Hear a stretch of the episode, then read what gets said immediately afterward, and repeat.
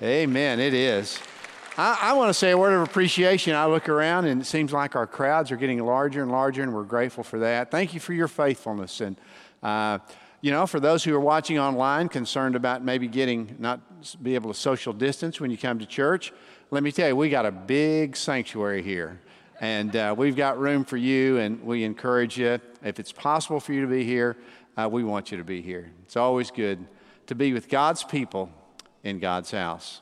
Find your Bible, open it to the book of James, chapter 5. As you know, uh, before we had a brief interlude, an interruption for several weeks where I felt like God was leading me a different direction uh, as we came and regathered back together about uh, four or five weeks ago. We were in the book of James, and I want to return there today uh, because it is a wonderful book. It always speaks to our heart. We know how practical it can be and the clarity it uh, has, which endears it to us and really makes it one of the most beloved books in all the Bible. So, even though it's not a deep theological book, it does address some theology, but indeed its practicality is always straightforward, concise, and clear.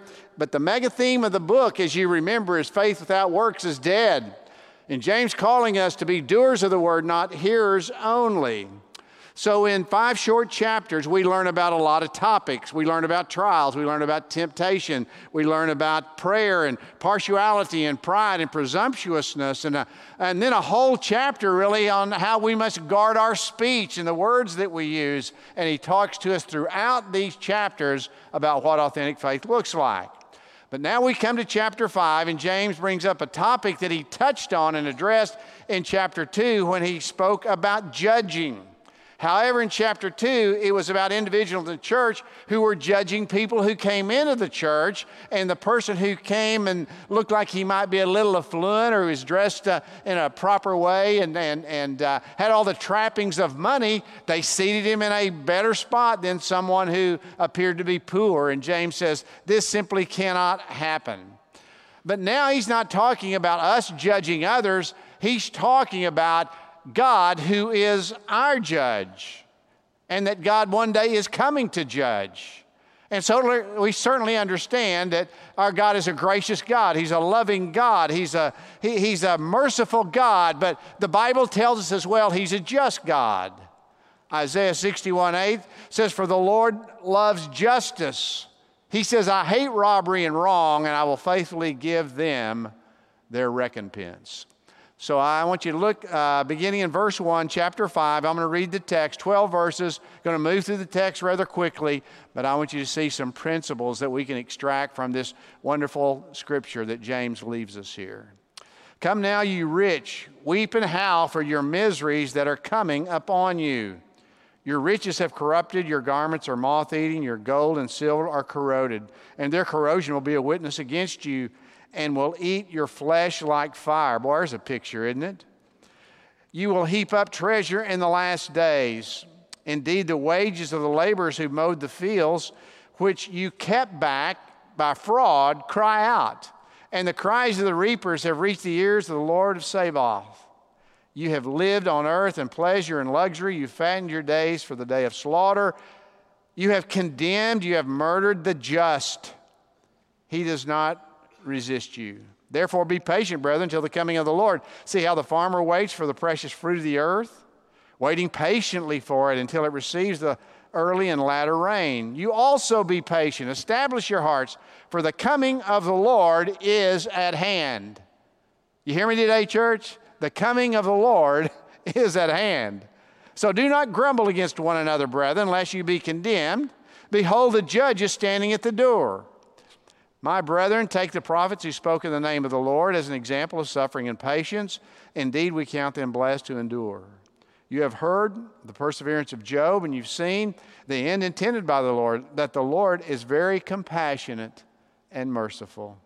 Above all, brothers, do not swear by either heaven and earth or with any other oath, but let your yes be yes and your no be no, lest you fall into, here's the word, judgment. Pray with me today. Father, it's so good to be in your house with your people, to hear your word proclaimed once again. We pray, oh God, that first you'd fill me with your spirit and speak through me. You know, as we gather today, Lord, we come very cognizant of the, uh, our own nation needing to be lifted up. These have been perilous times, and Lord, we just pray that there would be a sense of returning to you and that we would really build this nation and rebuild this nation on things that have been precious to us over the years moral right and wrong. And Lord, help us to walk in your ways. We pray for our city today as there's been turmoil, not just in the nation, but in our city. I think about the tragic uh, shootings this week, a couple of policemen who were uh, shot, and, and those that were uh, in, in harm's way throughout the week. Lord, we're, we're, we're just aware of it, and we want to pray about those things. But Lord, we pray for our church as well as the, this interim time, and we look forward in anticipation to who you have to come, and we just pray in regard to those things. But Lord, I pray, pray collectively for those who are here today. We all come with heaviness of heart and needs in our life, and we bear burdens. But Lord, I pray that in a transaction of faith, we could lay them at your feet today. And I pray for those who are without work, and I know many have lost their jobs during this time of COVID 19, and Lord, they need help. I pray for them that they could find a right job. And Lord, I pray that even though maybe our faith has been fractured and our hope has been hampered, I pray, O oh Lord, that we would return to you with all of our heart and soul. I pray in Jesus' name. Amen. Three things I notice in this text. Uh, first, we see James giving what I'm calling a warning. This matter of judgment, James addresses. First, is to those who are privileged and wealthy and have hoarded their riches and their garments uh, and, and they have gained it by their wealth, and he's speaking against these things. He said, Pretty soon you're going to reap what you've sown. Misery is going to come upon you because God has given or paid attention to how exactly you have mistreated and refused to pay an equitable wage to those who are laboring for you. So he gives us these two warnings that I, I see beginning in verse 2 and 3 about the futility of riches.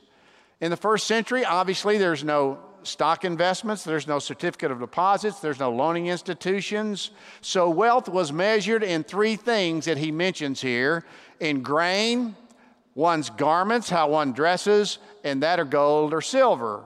So, this declaration of futility, James declares here's what's going to happen one day your grain will rot, your garments will be moth eating, eaten, and your silver and gold will be corroded. And a matter of fact, they're going to stand as witnesses against you for all that you've hoarded, all that you've corruptly gained by cheating your workers, and there one day will take the witness stand against you.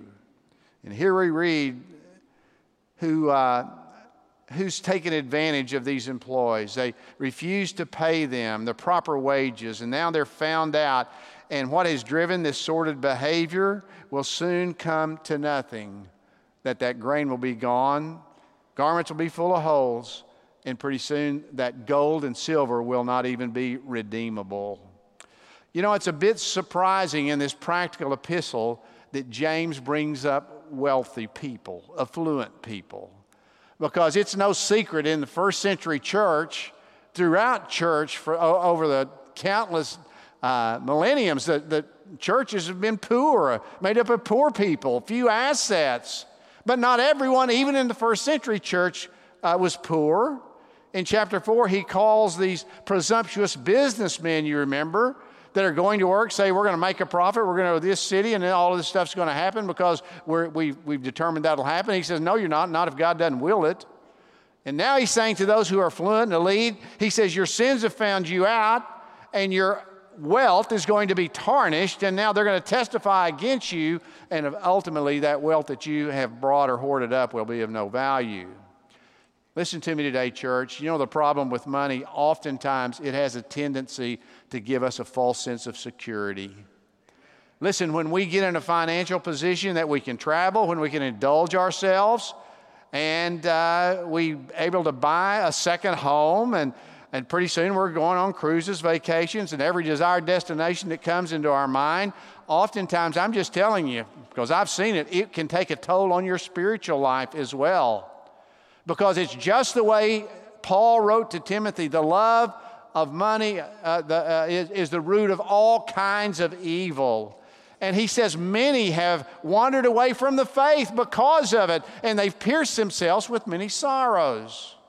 And he's saying here, this can be futile, the futility of riches.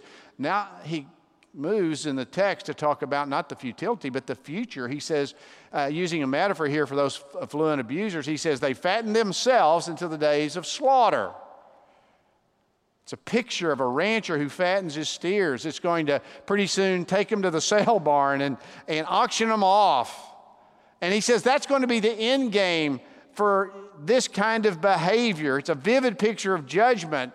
Those who've trusted in money and materialism, been absorbed in self indulgence because of their greed, the lust for more, the pursuit of financial gain. He's saying, One day, I'm telling you, there's a payday someday.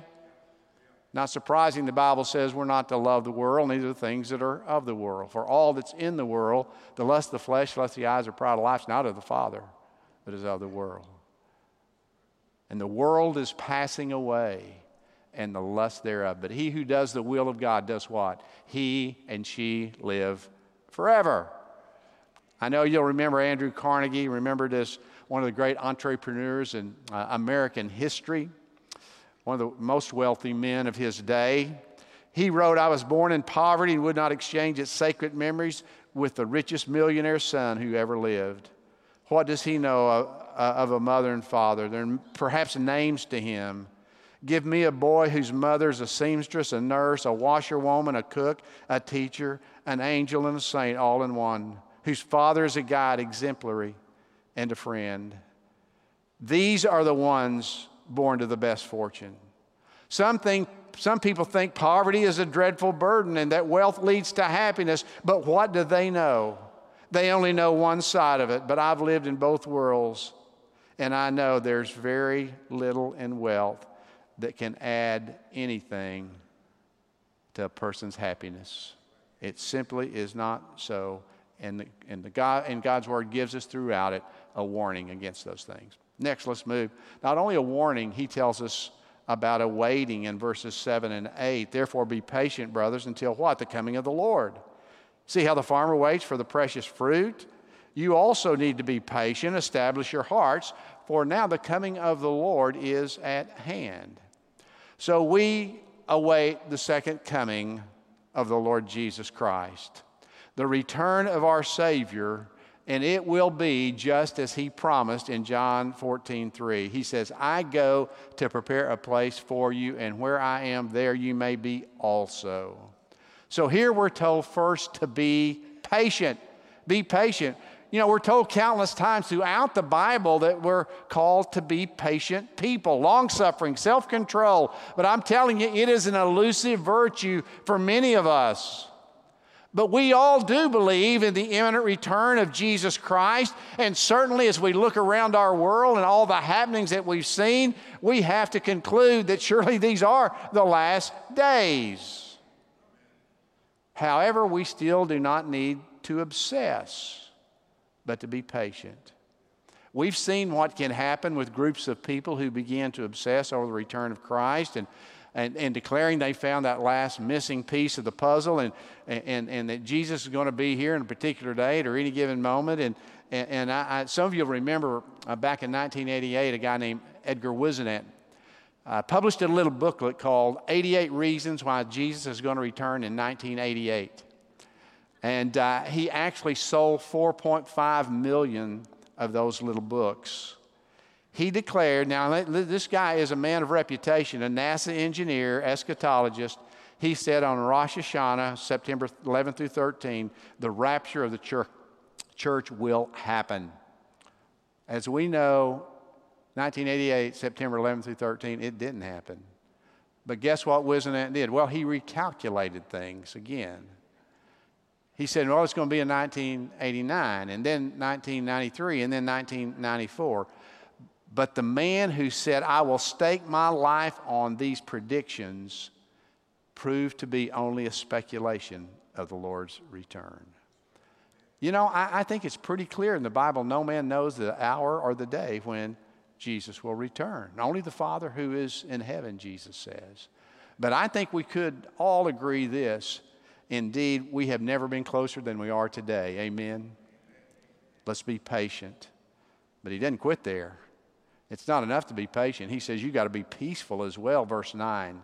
He says, Do not grumble against one another, brothers, so that you won't be judged, for the judge is standing at the door. So he portrays here the picture of Jesus as the judge. He's standing at the door of the courtroom, convening his court, knowing these first century Christians were going through various trials and opposition. And it was quite evident that there was some disputing going on still, arguing, grumbling, personal attacks. And he says, Look, we've got to keep the peace. We got to quit arguing. Let's quit making accusations against each other. Here's what I know, and you know it as well the best way to get the best of an argument is to avoid it. You know what the Bible says? Let's do all things without grumbling or complaining. Philippians 2:14. Romans 12:18, live at peace with all men as much as possible. But you know, one of my life verses is really the antidote uh, of disputes in the church, where Paul writes to the church at Philippi that's going through some, some strife and, and, and problems uh, of unity. And he says, Look, let nothing be done through strife or vainglory, but in lowliness of mind, esteem others better than yourself. Look, not every man on his own things, but every man also on the things of others. Quit being so self absorbed, he says. Let's think about others and let's give them preference over our own selfish self. Here's what I know by fighting, you will never get enough, but in giving in, you always get more than you expected. Be patient, be peaceful. But he doesn't quit there. He said, We got to be persevering as well. He refers to the prophets who endure suffering and patience. Indeed, we count them blessed who endured, he said. And then he brings up Job who persevered. And, uh, uh, and he get, tells us here the, the Lord is still, he's a compassionate God, he's a merciful God. So now he's telling us, in light of the Lord's return, don't give in, don't give up, and don't give out. Be faithful and fruitful, endure, and do not grow weary in doing well. Job is an example of one who persevered. We know his story, don't we? The tremendous loss of his home, his family, his fortune, his future. And through this personal pain and affliction, even his own wife said, Hey, Job, just curse God and die. But he refused to do that. And God blessed him with goodness and restoration of all of his grievous losses. So here we are, July 5, 2020. And I would say most believers are looking and considering and living in anticipation of Christ's return.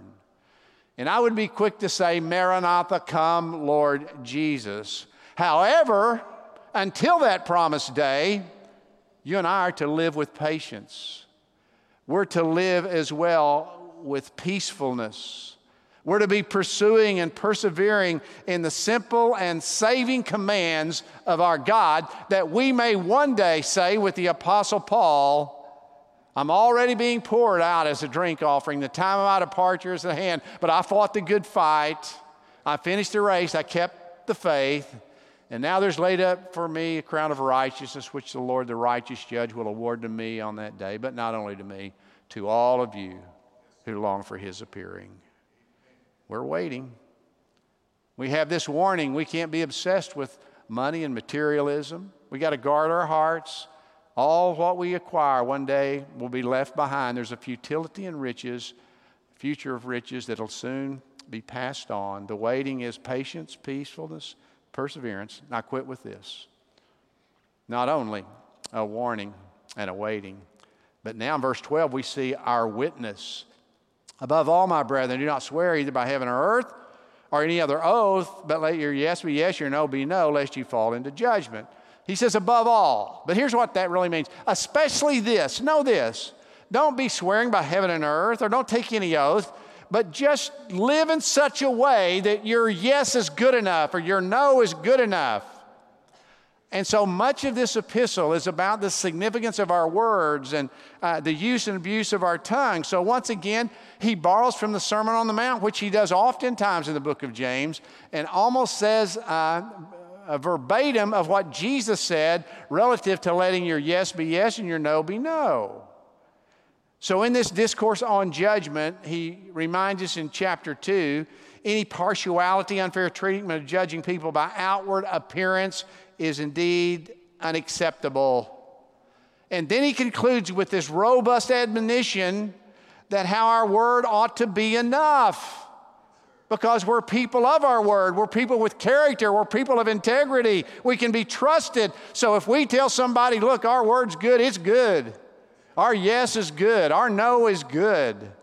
Because our testimony is tried and true. So judgment is coming for every man. Now, for us who have trusted Jesus Christ with our life, of course, our sins were atoned for 2,000 years ago on a hill called Calvary when Jesus Christ, Son of God, Son of Man, took upon him all of our sins, past, present, and future, and vicariously, uniquely, substitutionarily died in our place. The Bible says, Now he who knew no sin became sin for us that we could become the righteousness of God in him. What did Paul say in Romans 5? When we were without strength in due time, Christ died for the ungodly, for scarcely for a righteous man would die. Yet peradventure, for a good man, some would even dare to die. But God demonstrated his love for us, and while we were yet sinners, Christ died. Who? For who? For us and much more, having been justified by his blood, now we are saved. Get this from the wrath to come. All right, let's give the Lord a hand on that. Man, that's the good news of the gospel. He has taken the wrath of our sin, and our judgment fell on him. We, however, are still accountable to God. You know what the Bible says? Let judgment begin with the house of God. That's what Peter wrote. Well, when's this going to happen? Well, let me tell you, it's called, the Bible calls it uniquely the judgment seat of Christ. You know about it, called the Bema in the Greek language.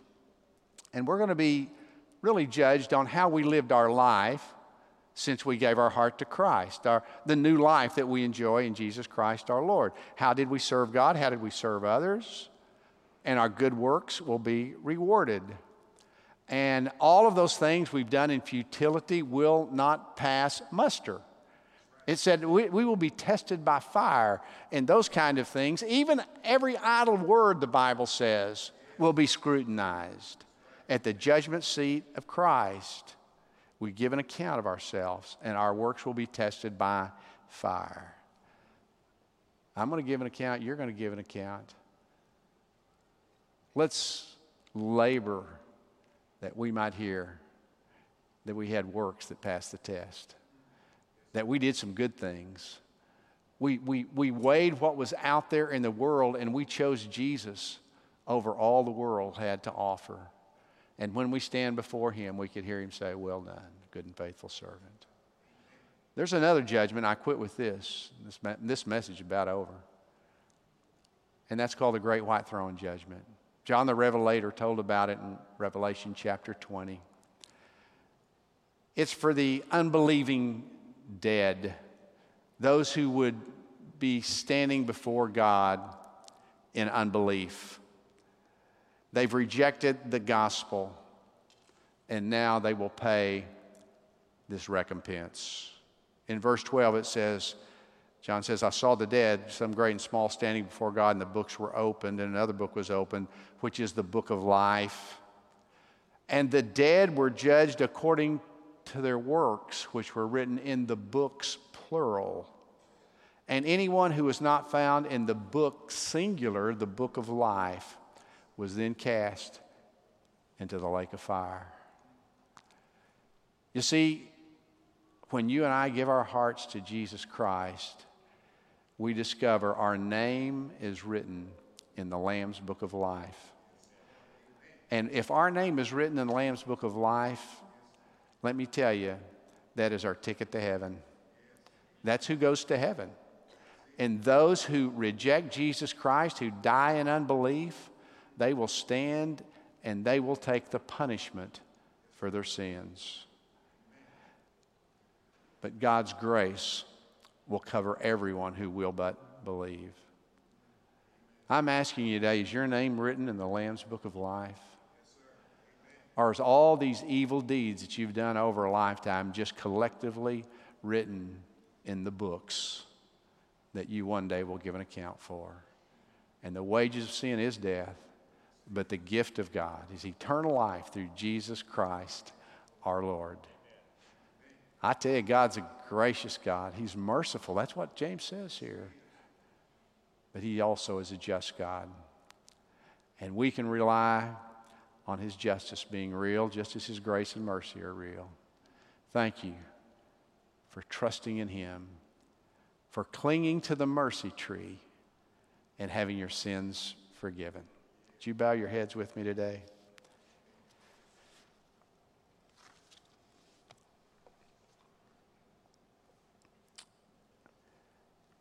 I know I'm speaking to mostly those who are confident of their salvation, but you may be listening and watching online today as well as here in the sanctuary, and you really never have gotten it. You've read the Bible stories, you've come to church, you've been involved in Bible study groups and stuff, but your heart has never been transformed.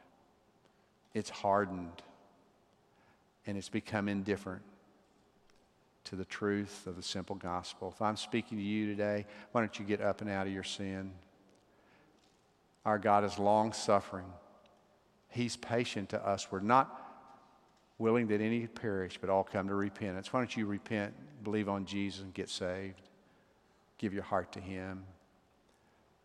For others of you who make any kind of objective evaluation of your life, there's, there's so much you know you need to do and be doing, and you're acting in an unbecoming way for the body and the bride of Christ, and God's convicted you of that. Why don't you get up and out of your sin today? Because God is waiting and saying, Come. If you're weary and heavy laden, you can find rest for your soul. My yoke will be easy, my burden will be light. You come. Come home today. Some of you may be here looking for a church home, and we'd love to have you here at Connection Point, seeking to build the kingdom of God through committed believers in Jesus Christ who will love God and serve God in this local church. Father, I do pray today in all earnestness for those that I've sought to make appeal to today because the broad scope of all of it has been everyone. Spiritually, we're in one place or the other. As Jesus said, He who's not for us is against us. And I pray today, if we can't declare we're with you, that there would be a sense of conviction, a desire to get things right. God, help us. I pray for those that are dealing with personal sorrow and heartache and who've been so absorbed and consumed by their troubles, problems, that there's no joy in their life. God, restore unto them the joy of their salvation. Come visit us afresh, Holy Spirit of God. I pray for those today who are concerned about family matters. Some of your family dealing with physical hurts and serious dangers. Others may be alienated from family members that you love and don't know how to get back to a good place. God, I pray that you'd help. So help us today. I would pray this in earnest. All of us, we all need you. We confess we need you every hour. Be honored in your church. Our heart's prayer today. In Jesus' name, amen.